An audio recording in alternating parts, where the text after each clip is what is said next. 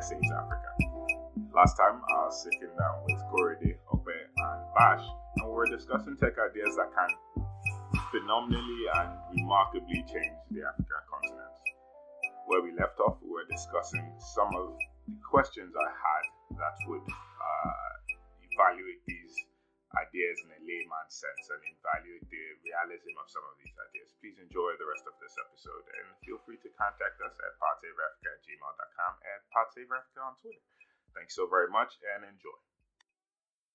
My question for you and, and for the other gentlemen on the podcast as well is that do you think just culturally we're ready, you know, because in some societies, added trans- transparency leads to you know, significant political backlash or, you know, anger and protests in the street in the streets. But if we somehow learn today that Buhari steals one billion dollars every day, not that he does, I'm not making any insinuations, and it's clear that we all do, and we all learn this together, and we're able to check and verify that that is accurate. Would we, as a society, do anything about it?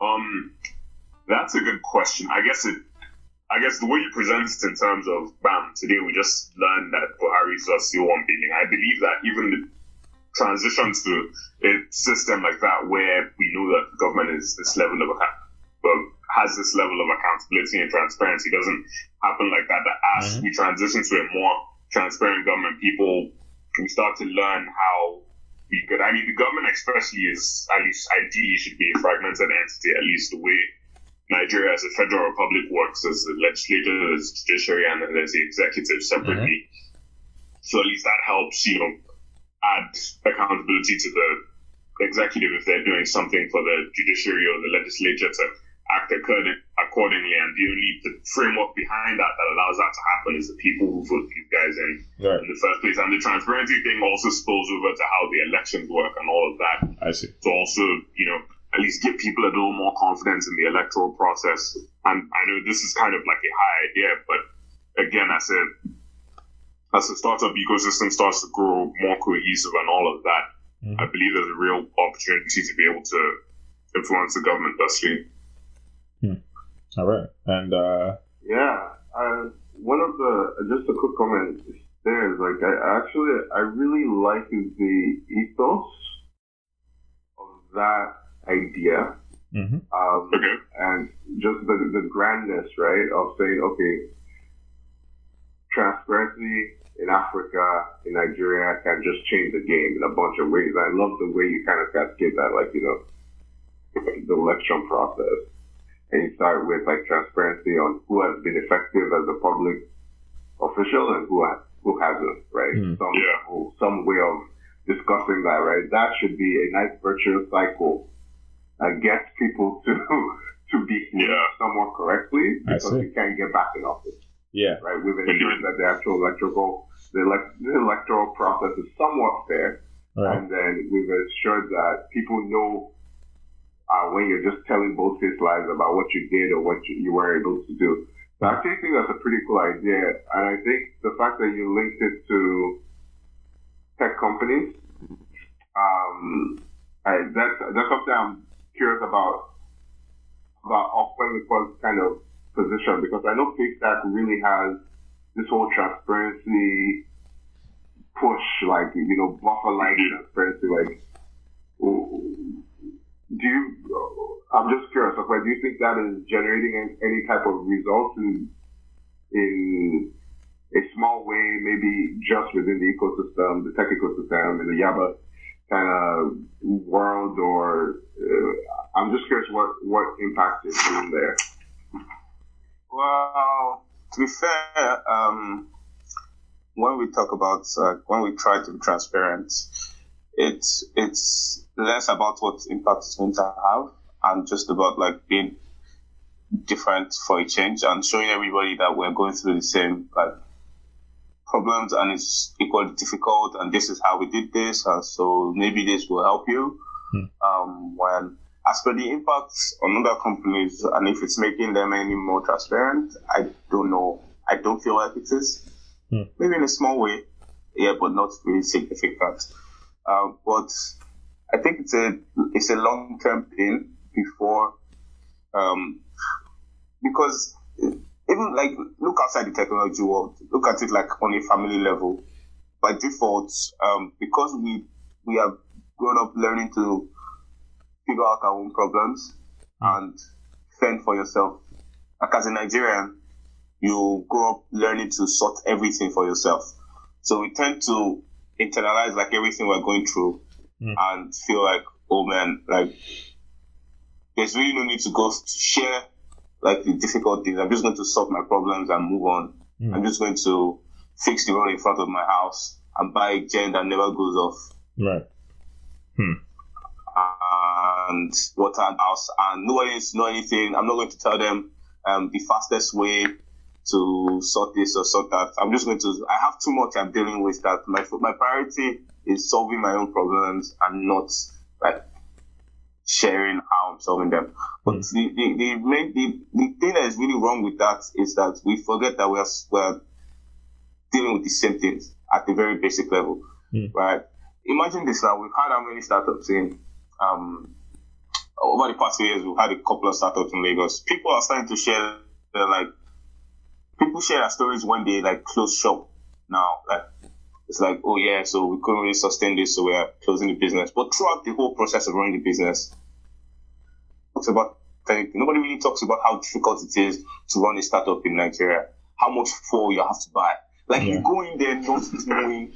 yeah, that's what I'm saying. You go you go in there and it's like every company I've worked at, it's the like, I could deal with, but nobody's talking to anybody about it to know if there's anything to learn. Maybe on a small scale, maybe like you know they're just a couple of guys in the ecosystem right. that are friends. And so like this guy can give you advice when you're starting your office and be like, oh, make sure I have a NEPA guy that you should talk to. Hmm. Right. But why don't we have that NEPA guy on here? Everybody else starts to up. I know that's right. unreasonable. Yeah. I mean, but still. Point, yeah. Yeah. Like, we're dealing with the same problems. So for us, it's just a step in the right direction of sharing everything we're going through because one, I don't believe it's unique right. to just us. And right. so somebody else might be, it might be easier for somebody else to learn from um, these things. Right. Um, in the ecosystem, it seems to be improving, but it's still like a closed circle thing. Like, like if you know, if you know basis, say you know, like right. um, last yeah. week somebody somebody shared a list of investors. Primarily want to invest in, I guess, Nigerian um, slash African um, companies in in certain sectors, uh, and it was public, and that's really cool. I mean, that's that's a good thing. Mm. You know, we're now we know you can talk to this person and not just keeping it to ourselves. Like, yeah, um, a couple of weeks ago too, there was a um, there was a YC event at Paystack where people just, I mean, it didn't have to pay staff, but I guess because we're the first guys at YC, we just did the first one at our office. But it could have happened at anybody else's YC office. All these people came together to say, these are the particular things I noticed applying to YC as a Nigerian, um, either from Nigeria or from the from um, the US or the UK. Like these are my particular issues. These are how many companies I started before then. This is how I. This is why I think they funded me. This is how you should do things. This is what you should focus on. And that's like the way to go ultimately. Mm. Um, but beyond having talks and sit downs and um, generally just we need to start actually sharing and making more things like public and written down. Right. Like just I don't know why we we fear like writing things and Yeah, down. it's, it's just prefer to, to talk and well they'll hear it. So yeah, people should start sharing data, documenting processes, letting people who know that okay, since we're going through all the same problems, how can we come together to you know to, to share and I think, yeah, solve it. And I think that's partly yeah, cultural as well. You know, just the way we're raised to keep. You know, I know our mothers used to tell us not to tell anybody when we were traveling, those kind of things like that. exactly. You can't let them know what you're there. exactly, exactly. Um, but but that's that's also hurts our prospects another thing I started to think about when you started to talk was, you know, even the amount of leverage that multiple startups have against institutions or governments to get things done is exactly. probably particularly exactly. larger. Um, you know, if, if one if one startup asks for information from the government, that might be difficult to get. But if there are 15 or so, there's a lot more, you know, leverage in in play there. Um, but so let's get to Segun so that he can share his idea um, and then we'll have a quick break after that. Oh, wait, Corey, did you have a thought you wanted to share? Um, I, I was just going to go back to the whole thing about culture that you mentioned. I really feel like, at least that's if I didn't articulate that too well, that was really a big part of the point I was trying to make. Mm. That it's it's a really cultural thing, and Right. of course, Paystack is kind of you know pushing things in that regard, so that people are pushing that thing things in that regards, and Okay. gradually as the culture starts to push and as it becomes a very I don't, I don't just think it should be a passive culture thing Mm-hmm. it should be a very active thing even in with the end goal of even starting to change how the government does things and the rest of society does things I mean Hmm. if you look at Google for instance people really talked about googliness that is an actual thing that people talk about there and, and how you even notice how that washes out into the surrounding society That's and this is into the rest of the ecosystem in that area I mean Google has to go somewhere else to work on other people come to Google to work from someone else, and that kind of thing starts to dilute into Yeah. the rest of the environment. And I really think that kind of you know interaction is a way that this could really bring the ecosystem together and push that culture Right. of transparency. Fantastic. Fantastic. All right, Mr. Bash, um, let's hear your second uh, set of ideas. Yeah, no, I, I feel like this this transparency thing is just rocking my mind, man. I don't even know if I don't know if my second idea is worth sharing. No, of course it is. Um, but I really, I really, I'm really excited about that thought. Um, I'm really excited about interesting ways to do that. So if you guys can, uh, you know, as we go on with the conversation, or maybe after this conversation, talk about like that first step. Like, how does one take a first step towards this on a on, at scale, right? Mm. Um, in, in an interesting way. I'll be I'll be very curious to hear that. Uh, but for me, the next the next set of stuff that um, that I've been thinking about recently, and I've seen. Um, so the first the first piece was kind of like this understanding that hey, if we if we build up, if we try to establish a solid credit exchange, a, a way to democratize information about people's credit behavior, Mhm. and we build that starting with the kind of foundational stone of BVN. Mm. That's the closest thing I found because I you need identity. You can't Right. talk about credit without identity. and Yeah. that's also- You have to know whose credit it is. um, yeah, you need a way to identify people. Right. And if you say, okay, I'm just going to start, this is a segment of the population, but I'm going to start there. I Mhm. think one of the reasons that's so important is that um, the ability to gain access to capital uh, for individuals Hmm.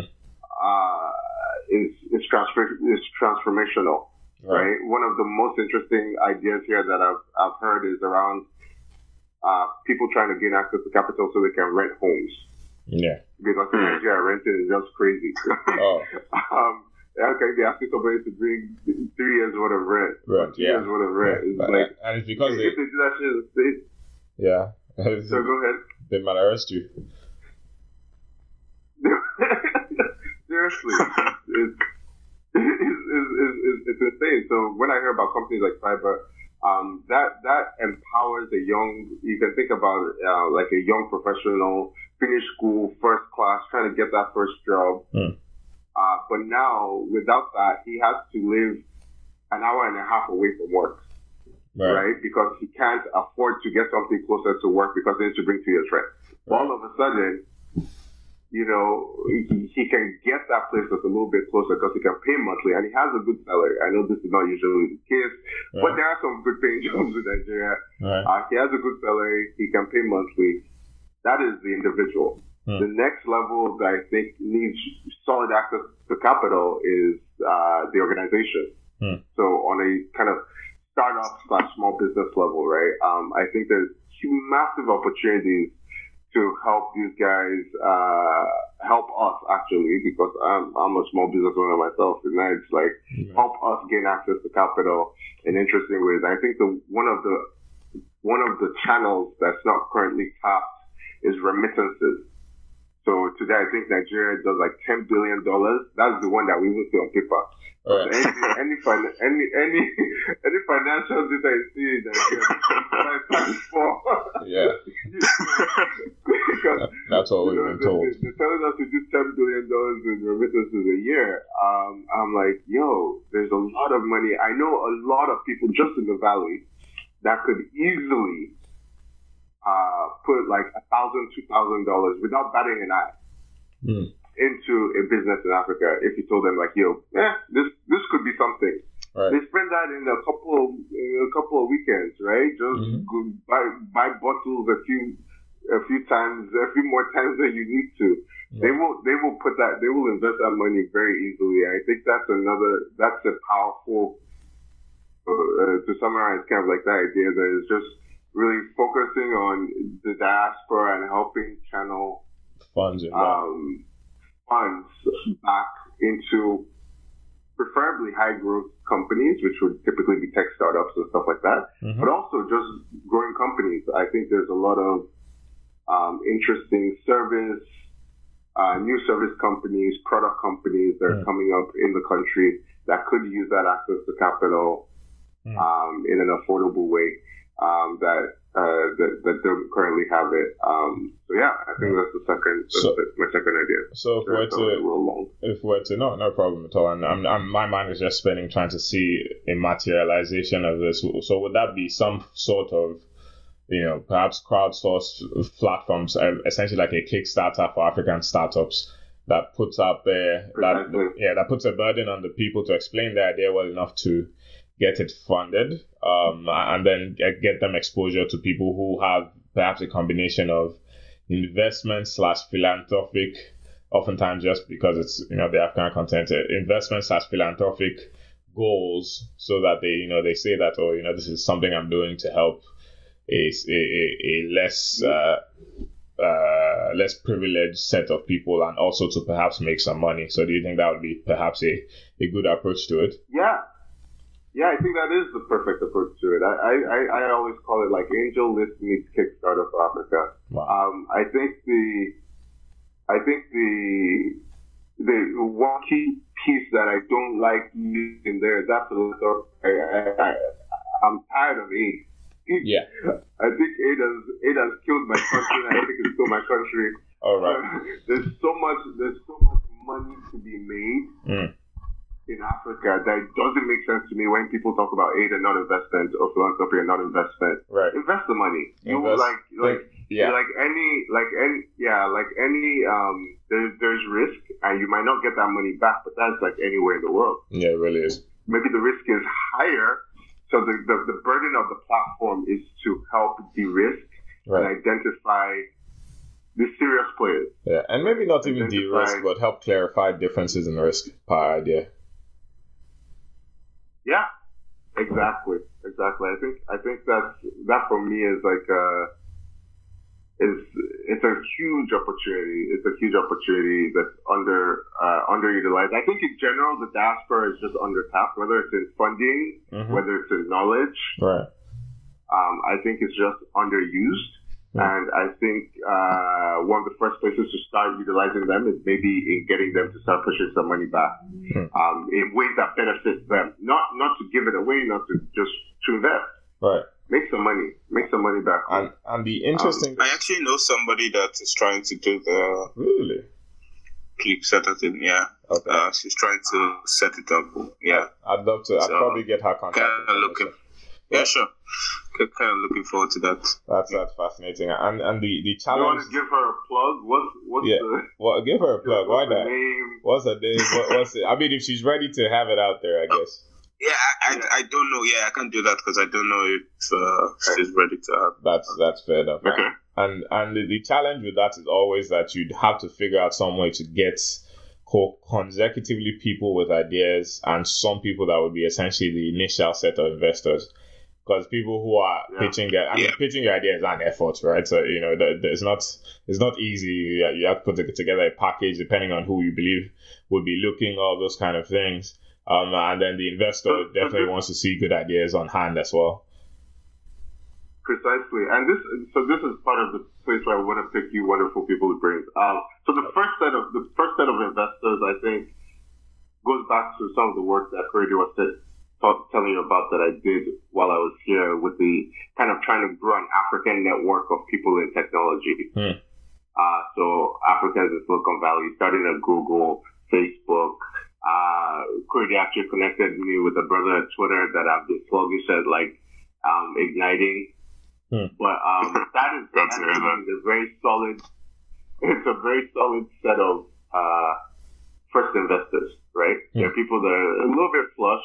I know a guy that recently put uh, five grand into being a producer on a on an independent film. I'm like, bruh, really? Eh? Like, if, if the money exists, something has to be done with it. because he could do that. He could do that. I didn't expect to make any money from it, but right. he wanted to see his name in the in the producer list yeah, for an indie film that nobody nobody's probably gonna watch. Hey, right? you never know, man. You never know. Indie films can win Oscars. You never know. it might blow up. It might blow up, but, but um, uh, you know, I'll keep my fingers crossed. Right. So I think that's the first set of investors. The question is, where is that first set of ideas kind of coming from? Um, what's the right source? I wonder where you guys of of, of, of ideas and people motivated enough and are responsible enough to be stewards of these people's money. So, like, what is that other? Yeah if if I perhaps the least let me with the least person with least experience in tech, let me start here so that you, as you guys give your big bad ideas, I, I don't have to follow up after you guys. So, but um but um so in, in construction and I always refer things to construction because I find it very fascinating how the industry here has developed, not necessarily in technology, but in organization. Because of the amount of risk that is always involved with construction, you have to be particularly organized, incredibly so, um, because you're spending, um, you know, tens, oftentimes yeah. hundreds of million dollars on, and every mistake costs a lot of money. Um, so the amount of layers of organization is always particularly important. Um, so let's let's start here. Um, I think that if you wanted to start talking to getting people to ideas, what you where you'd probably accrue the vast majority of your people would not necessarily be people that have really really gone well into their ideas because they may be a little less likely to take the risk of you know starting to create a new page and redirect their efforts to a new set of investors but people who are essentially on the edge of starting an idea and what you do is you put out opportunities for them to implement their ideas to a certain point and guarantee that there'd be some money to help them take it to the next five steps. So maybe you call it the next, the first five step competition. You get them to take five first five steps on developing a business model, developing a business plan, maybe creating some uh, marketing for it. Just simple things that you can do from your desk at a, at a, at a part time part of your, you know, two hours a day for two, three weeks, you know, put it, put that together. And then you essentially guarantee them money for the next five steps. For example, if I were to do, I've had different business ideas I've wanted to work on. And if if I had that kind of thing, I think it would be particularly helpful for just encouraging me to do. And then and then to pull in construction, one thing we have is called pay applications. And if you work in project management, this probably has this probably works. This probably with contractors, this probably applies in various industries as well. And basically, how it works is that you don't when you sign a contract, you don't get paid all the money at once. In fact, you don't get all of your fee yeah. at once. You get some general conditions, and then you get paid on a monthly basis based on the exact amount of work you've done. And you have to have evidence that you've done that amount of work. So over the duration of the project, so let's say you say, I'm going to develop this this new type of lamp and it's going to take me five months. The base is going to take me one month. The, the frame is going to take me another month, and so on. So, so as you develop each part and you show evidence that that part works, you get the money disbursed to you for that amount. So it reduces significantly the amount of risk any owner has because a single part, you know, the, there's there's feasibility between each part of it, and they can you know check on it and see if that has actually happened. So rather than having the risk all involved in one big windfall of money, it is slowly over time as that person works. In fact, I think that's how micro lending should work as well in Africa. Um, so it's it's it's it's an int- if if I were to be the one implementing that kind of idea, that is probably how I would implement payment. But then I'd use the promise of money to attract people who are on the edge as far as developing business ideas. Yeah, that's I think, I think that's really cool. Yeah, uh, like have milestone based payments, milestone based releases. We actually, in my second startup, had something very similar from our investors. Okay, how'd that work? Uh, yeah, yeah, I gotta say, it, de- it definitely does, you know, make sure the investors kind of have you by the balls, which was not a comfortable feeling. It, it is. But, but, uh, but uh, I, I, I do I do agree that it significantly limits the risk for the investors, uh, which is which is a, a, a huge reason right. as to why I'm sure they did it. Yeah, and, and you as a startup developer, it, it, it gives you a power over the investor as well because then you can say, oh, I'm tr- trying to develop this base with the money you gave me. I'm struggling. Um, you know, can you give me a so you have a more closer relationship. I mean he's holding your ball so your relationship is very close. So you can look him in the eyes and ask him that hey you know you know i'm having some trouble here. Are there resources you could leverage being in a position of power to tell me that you know to help me get through this particular phase? So you know we in construction we work with all types of clients where oftentimes not not very often but sometimes we have to ask them like hey you know what are your thoughts on this how do you think this should work? Can we get some of your guys involved in giving us information on doing this or that part? Um, so that relationship being ends up being very closer knit. Um, but that's all depending on mm. you know the, the each individual, the investor, the client, and all that. But but you know, money at the end of the day is, is what, where people want to be comfortable. And even if even you are say if you're an honest person creating a startup, I think you'd almost much rather be paid for work you do rather than just get all this this large amount of money and you're just suddenly having to you know manage it over time. So, and if the things change, you can also you know talk to them and say, hey, you know, there, there, there are differences in circumstances. Um, you know, let's talk about how we move forward from here. So yeah, construction to tech. That's Definitely. that was my that was my my one piece. Uh, guys, the rest of you. Yeah. Yeah, it's definitely definitely promising, especially because of you know difficulties with like housing and things like that. There's there's all kinds of construction related problems we have in there, especially in Lagos. Things that tie into rent and all that kind of stuff. I mean, especially it even ties into the whole concept of you know lending and that type of thing. How they could potentially work together to galvanize each other. Right. Right.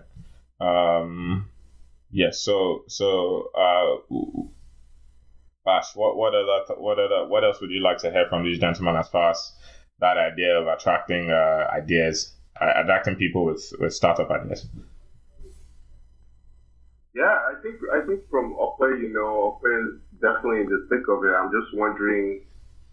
Uh, Paystack is obviously a lot more developed, a lot more mature, but I'm curious, do you think this is something that would be useful to the technical system? Do you think there are a bunch of companies that could use ten, twenty, thirty thousand dollars investments that essentially crowdsourced, uh, kind of seed stage investments that are crowdsourced from, uh, yeah, it doesn't matter, just crowdsourced. Crowdsourced from wherever.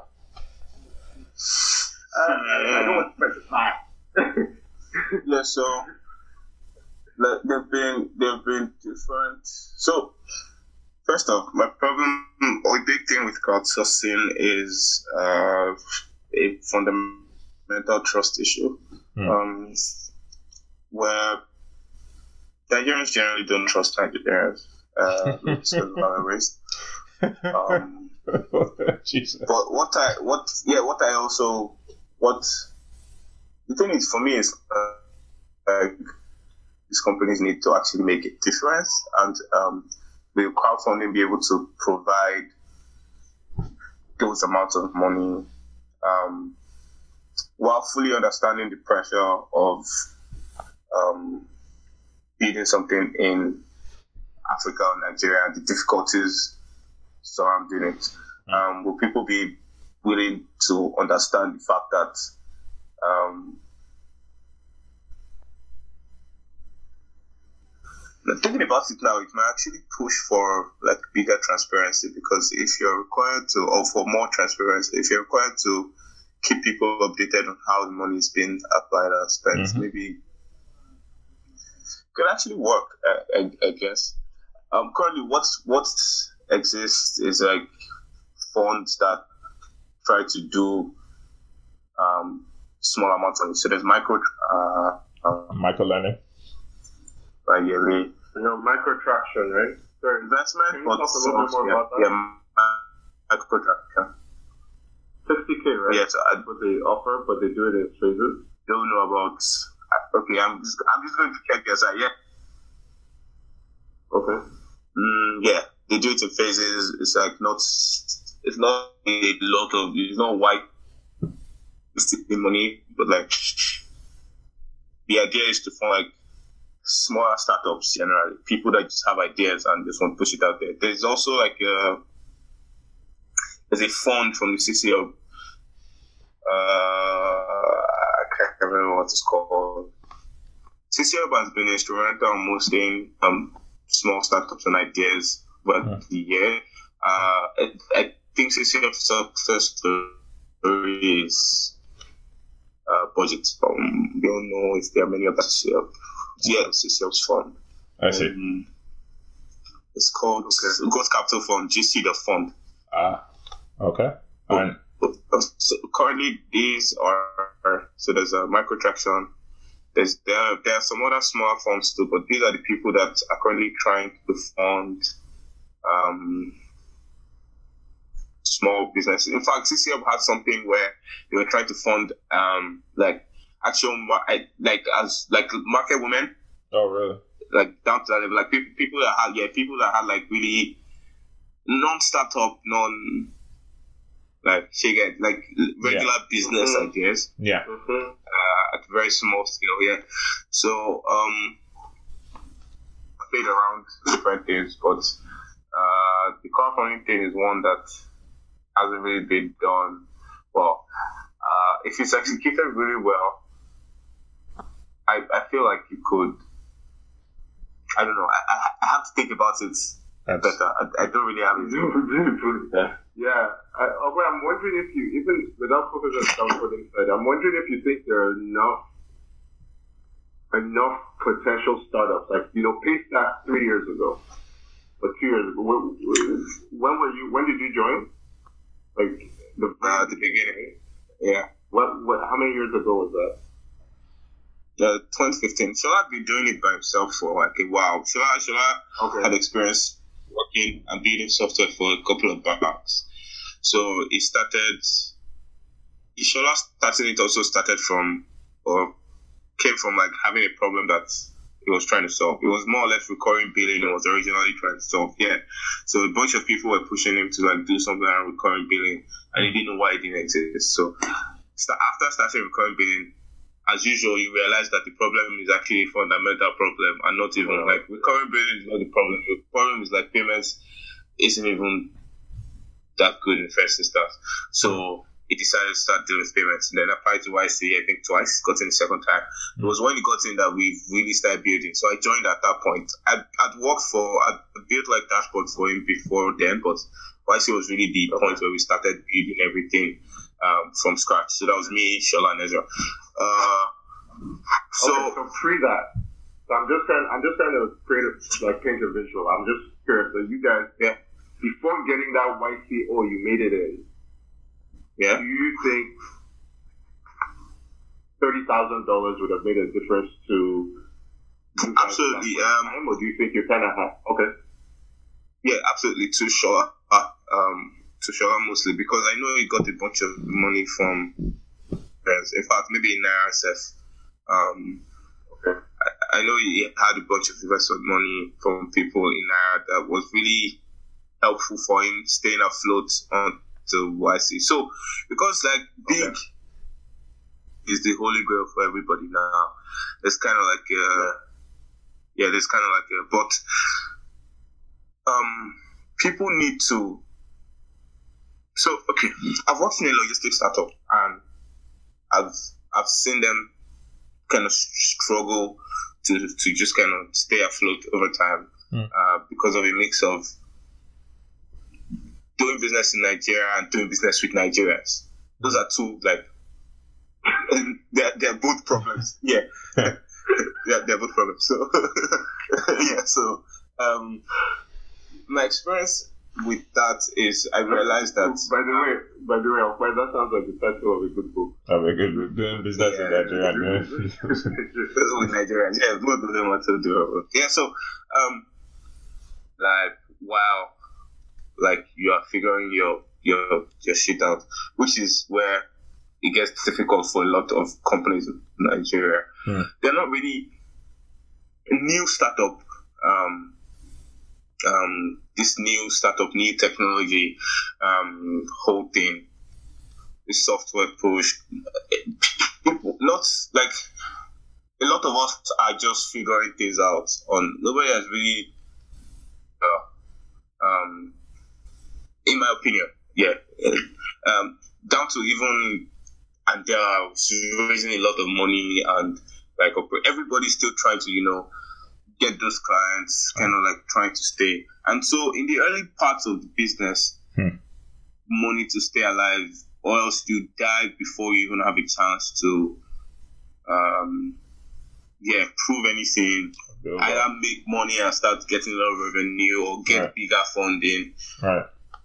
for companies at the early stages to, you know, um, my, my, my, my housemate is currently building a Bitcoin startup actually. And um, you see, well, for us, because like we've kind of figured out how to get light in the house as every other Nigerian. So there's light here, so Uh-huh. you can work from home, I guess.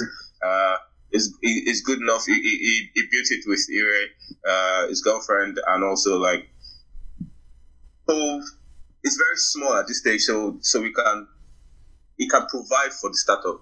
But outside of like unique scenarios like this, most people need to find offices. Most people need to find people to build it for them. Most people are not developers, Right. and they need people. They need developers to build stuff for them. Um, and if you are getting an office, you need to provide power. Hmm. Uh, you need to sort um, LAWMA and all the government agencies that come at you every month asking for some Some kind. Um, business expenses. yeah, you spend a lot of money on transport. Right. Um, there's the stress of doing all these things together, uh, figuring out how to solve your internet problems because it's just difficult. What Mm. don't just try to help everybody with that? You need to figure out where you're going to live and how difficult it will be to get to the office. So, like, you have to consider all these things. Right. But it gets so overwhelming and people die before they even have a chance to. Ah. So at the early stages, yes, small amounts of investment are very important to keep a company alive. Right. The issue now is um, what people want for that like small investment. The terms are usually not favorable at those early stages, and this is why like a lot of companies shy away from from it uh, because. As I said, also there's still the only grail of you still hope somewhere deep down that oh you're going to apply to 500 startups or YC or some bigger fund and get some bigger money. Hmm. So you are afraid of giving so much for technically quote unquote so little Right. um, too early into the business. So Right. one, one thing that has to be really considered is if we're going to be helping people with with with um, there has to be there has to be a large part of not not necessarily the majority, but a, a, a good part of the incentive must be philanthropic. You Mm. must understand that okay, you are trying to effect change in a way while also trying to make money from it at the same time, and you must understand the difficulties of doing business. Um, Right. Yeah, here and now it affects people. And consider everything and not make people give you an arm and a leg in return for in return for like your twenty k or your thirty Right. k. So uh, craft my, my first the first thing I can think of when I think of crowdfunding is what is going to be requested of these founders. Hmm. What are they going to have to give in return for all these people giving them money? Like is Kickstarter going to work like Kickstarter's model is to give you back returns. The things that built on Kickstarters are honestly a lot of time first world like problems. Like Yeah. eh, I want to make a music a musical a, mu- an instrument that plays all musical instruments. It's a guitar, it's a keyboard, it's a piano, all rolled in one. Right. The success I think one of the most successful Kickstarter um, projects is a card game. Like yeah. really guys, seriously? Yeah, Right. so um yeah, around around those things, what what is expected back is oh, okay, when you're done, you give me one copy of your card game. Right. But in Nigeria, we're talking about people building. Say, I want to build a a, a startup to kind of like fix storage, Mm. um, food storage, and build like um portable refrigerators or something that can that need to be charged for 40 minutes and uh, going to last uh, the rest of the day. Now I need a lot of money to go into research, and I need to travel a lot to all these places to understand how these things happen. Right. I mean, I'm just starting this company. I need a lot of money for these things. Hmm. Are people going to be willing to give me money to figure out this thing Hmm. without the the expectation of you know, Of man, this this has to yeah. all your equity, pretty much. Exactly. Like, Right. just give us fifty percent and we'll give you ten k. So you you know, start your. Uh, So yeah, that's a big consideration. What do, you What? think, what do you think would be reasonable? I'm curious. Like, you- you're, you're, you seem like you feel the founder's pain deeply. So I'm curious if you would be willing. I honestly, for for all my insights, quote unquote, I, I don't know the Hmm. actual percentages. Okay. Like I've, I've told people before that I have enough um I have enough founder experience to never be a founder in Nigeria. Like I wow. I'm serious. Like I've I've worked with so many startups so close that I've seen the headache, I've seen the problems, I've seen how difficult it is. And in my, I will always just work for somebody that is trying to do something awesome right. so that they can suffer while I just help them build that thing and make it up. But it's, it's really, really very, it's really, really difficult.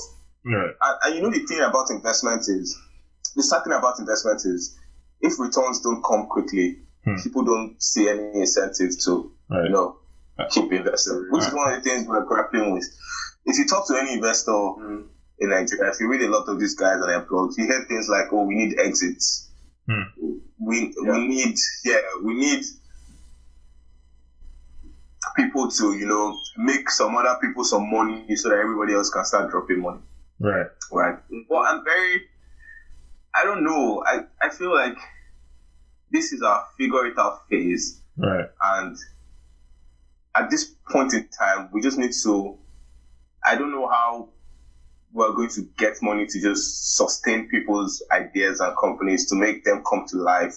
Right. Uh, and I feel like the reward is still far in the future for a lot of these people. Hmm. Like all the millions that have gone into different companies, I feel like the investors have to be ready to chill for a while because Hmm. Africa is just figuring out like a lot of right.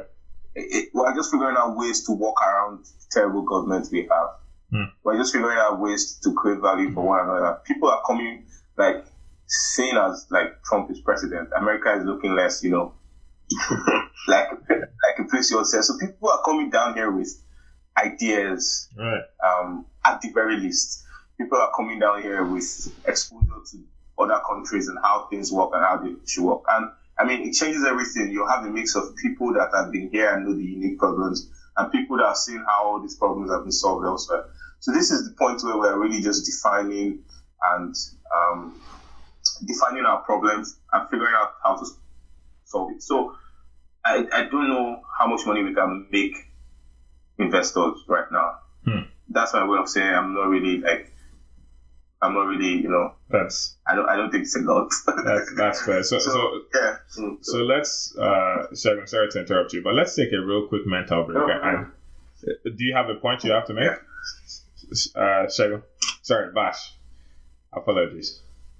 Uh Bash. Not at all. Okay, so so I wanted to take I wanted to take a that quick break. I don't, I don't respond. Okay, I did what you call me Shagun, I just You, you don't you just you just you just yeah, that's fine. That's that's perfectly that's perfectly acceptable. I was I was on mute. I was Yeah. on mute. There, there's no Shagun here. There's only Bash. That was that was really that was really really insightful. Yeah. Very much so. to see how how folks like living day to day Right. some of these Yeah, it's a reality check, big time. Uh, yeah. All right. So let, let's take that to a quick break to uh, talk about talk very briefly about things we found uh, very very fascinating or very interesting or very perhaps ab- absurd or somebody we want to give a shout out to um, this week. I will I will get us started. And uh, for me this week, the, the thing I found fascinating was um, on on what was it? Was it Tuesday? So so sometime this week. Um, our, our, our, our friend, uh, not, not our friend, not my friend, but uh, Mugabe, uh, but the WHO, the World Health Organization, named uh, Robert Mugabe. He, he's famous for, if you know him, he's famous. but um, he, he's famous for having led uh, Zimbabwe for 30 years. Very, very rambunctious fellow who says all kinds of absurd things and acts all kind of, and has you know horrible uh, human rights uh, uh violation and accusations against him. But for some reason, uh, the WHO named him as a uh, some sort of ambassador to fellow African countries for uh, for food, for food and diseases, and just just the most absurd. It's like you know, it's almost how like Sean Spicer becomes a professor at Harvard. It's like you know, you know, you guys might have found the the wrong person for the job, and they got a lot of heat up for it. But um, that's that's the uh, fascinating thing I wanted to point out this week. Um, Robert Mugabe apparently is a friend of the WHO. Um, I guess if you stay long enough as a dictator, people, the international community, community wants around. Start to like you. yeah, people start saying, if you stay, people just forget how harmful you were at some point. So um, that's that's kind of my thing to highlight. Who wants to go next? Uh, for me, it was like a peculiar Lagos thing. Okay. So I, I think this has like been happening since I was born, I guess, but it was very interesting to notice it this week. I actually noticed it. So basically, when there are potholes in the road mm-hmm. and Nigerians want to solve the problem, they get blocks. Right. And they break blocks and fill the potholes with blocks and kind of like just expect that the cars are going to run, like drive over the blocks until they flatten out. Right. And fill up the road. So just like I, I parked on the road and, does, and does that work? Yeah. I mean, well, it, it's going to. I mean, I don't know. When rain yeah. falls, it's going to be out again. Yeah, it's, it's not a permanent solution. But it's like, how is that a solution of like a hole in the road? Is to make a mountain on the road oh, yeah. and give it to the tires to fix it. Like, don't you pity people's cars? It's just like, ah, just leave it there. They'll climb it. they'll, they'll climb it, they'll crush it, so it'll eventually become road itself. Fair enough. Yeah, just as an interesting note, people actually fill roads here with tar sometimes. They put like a little bituminous tar inside the, the hole or whatever. So that's why you see those little black spots in the road to fill out the road. And tar works well because it expands and contracts to essentially fit whatever into yeah. yeah whatever whatever the hole is. It's not a permanent solution either, but it's it's the uh, advance okay, of. Do you, mean, do, you mean, do you mean private citizens? Um, no, no, oh no, oh no, no, no, no, the government. I don't think legally you're allowed to go and fix road whenever you want here. Yeah, that's a, you might get arrested for doing so. I think so, but uh, yeah, not private, definitely not private. Yeah, private citizens, yeah. Yeah. But yeah, you're talking about private citizens. Oh wow. Well, hey, we do what we must, right? Innovation.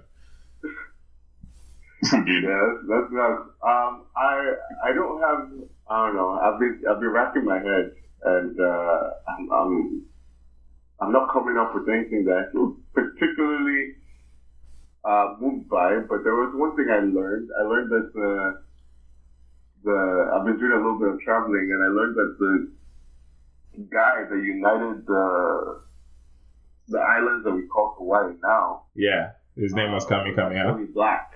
Oh yeah. King Kam- Interesting. Kami Kami Kami Kamehameha. Yeah. Why do I know these things? I'm sorry. And I was like, yeah. I was like, hey, like he's, he's depicted as, as as black and uh, very black in fact in a lot yeah. of a lot of their a lot of their literature. Right. Uh, and I was like, yo, that's dope. Yeah. That's dope. I did not, I did not realize that. And I feel some, someone recently told me about a book that, um, uh, I forgot what it's called, but the summary is like a day without black people. Like if you, if you, if you take all the things that black people created away for a day, hmm. it ends up looking like, and, uh, that was a very moving thought. And you wouldn't have the unity in the islands, it would have been harder for the Westerners to come in and essentially exert any type of rule because they would have had to essentially island hop and try to yeah try and conquer each part of the whole thing. Right. Yeah, so you made it a little easier for them, which is unfortunate, but but also very ambitious. Uh, so I thought that was cool. Yeah. I, I also think slavery probably wouldn't have been as easy because it would have been much more difficult to identify who was a slave, where you could just pretty much walk out and pretend to be a white man if you're a white man kidnapped for slavery in America. So uh, the industrial, yeah, the industrial system might not have quite run as well as it ended up doing. Um, here for them. Uh, that's that's fascinating. Yeah. That's fascinating. Um, I uh, at least my my interesting thing was a couple of days ago. I had an interaction on Twitter with some some people. So this AI researcher at Google tweeted about a Black in AI event that they were going to be having at the next research conference soon. And there was a bunch of weird, rather shallow pushback to it in the replies. People like, oh, why doesn't why does it matter if they're black? It's, it's like very unnecessary stuff from people who obviously have never had to deal with the problem of not having representation in fields that they want to be in. Hmm. So it was, it was, interesting to give a few clapbacks to, to some of the people in in that reply thread. Actually, the the researcher that tweeted it, Ian Goodfellow, actually followed me on Twitter, which is interesting to have. Where? You trolled the trolls. You trolled the trolls. Essentially, yes. I mean, more, more so telling them because I mean, this is not just about trolling; it's about you know sharing what my own experience has been. It's like I mean, this thing matters to me because yeah. I'm also black. And I'm also very interested in AI and machine learning, and it, it honestly, you know, makes me feel much better to be able to see people who are like me. Yeah, and it, in this field and doing this thing. And it's a, it's a, it's almost oh. difficult for them to understand because they've never been in spaces where there aren't people that look like them. Exactly. Yeah. But you can draw exactly. the parallel to a black church. Would you ever walk into an all African American church? Would that be an easy feeling for you? Even though you know you know you're going to worship God and those people don't matter there, but but you know you that still gives you a feeling. It's almost like indeed. Yeah, that's fascinating. Indeed. Fascinating. All right. It's a very good analogy. Okay, so um, guys, yeah. uh, yes, Mr. Ash, you, you had a thought? No, I can't. I was just, I was just, I don't know where you're going to step to next, but I actually have to drop off. You have to drop That's off? okay. Perfectly fine. It's perfectly fine. Had a very great conversation. Thank you. Fun. Thank you so much for being part of the conversation. Thank so, you so much. And uh, Kwemiko actually has to Thank drop out. So, so how about we do this? How about we close off the episode right now? I think we've we've shared quite a robust set of things because half our guests are listening, are leaving at this point, and uh, okay. Just, yeah. So how about I thank you guys for being. Hey, might as well, might as well. Um, we've we've had over an hour long conversation. The time kind of flew. Um, but but those are those are the best conversations. those are really are the best conversations when, when you're you're enjoying yourself. Um, but I wanted to thank you guys for coming on the podcast. Uh, these things tend to be very very in the air for a lot of people.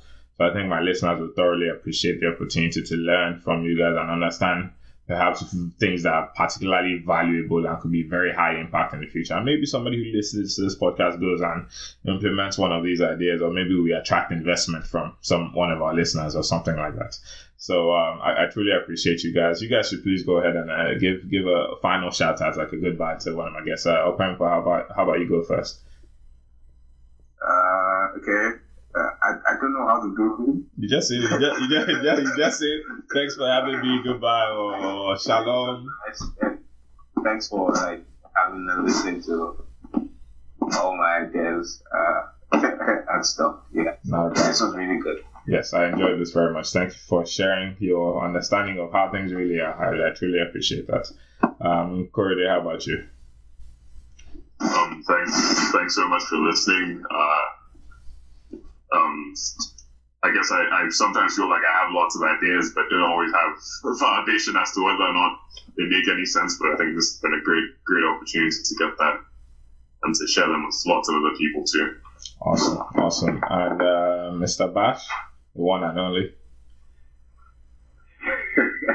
yeah, thank you so much, man. This was a lot of fun. Definitely my first. Uh, I'm a huge podcast fan, and this is the first time I'm going to actually be on one. okay. I Really appreciate the opportunity. Um, and yeah, dude, I look forward to lots of other great episodes. You know, there's something Okwe said earlier in the episode about writing stuff down. Mm-hmm. And you know, that's, you know, I, I, I get the sense Okwe is a little bit of a, of a old soul, old school. I think we can also just record them. yeah, that's true. record some some of the thoughts excellent conversations. I think, you know, what you're doing is a step towards that transparency and kind of carrying on knowledge oh, um, that we talked about on the show all day. So I'm very, I'm very glad to be a part of it. Thank you. Thank you so very much. Well, uh, to all my listeners, thank you so much for listening to my three wonderful guests. Thank you so much for sharing your expertise and knowledge and experience. Um, this has been Akandia Really with Pod Save Africa. Feel free to like, subscribe, share, tweet, rate me on iTunes, please, people. I'm dead. Like it is, it's serious out here in these iTunes streets. Um, I'm currently, if you guys don't know, I'm currently kind of battling my way up the the uh, podcasts that are related to Africa on iTunes. So I'm, I'm doing decently well so far. Um, but I'm competing and I'm trying to continue to do so. Uh, well, thank you very much, guys, and uh, have a wonderful rest of your day. Uh, goodbye.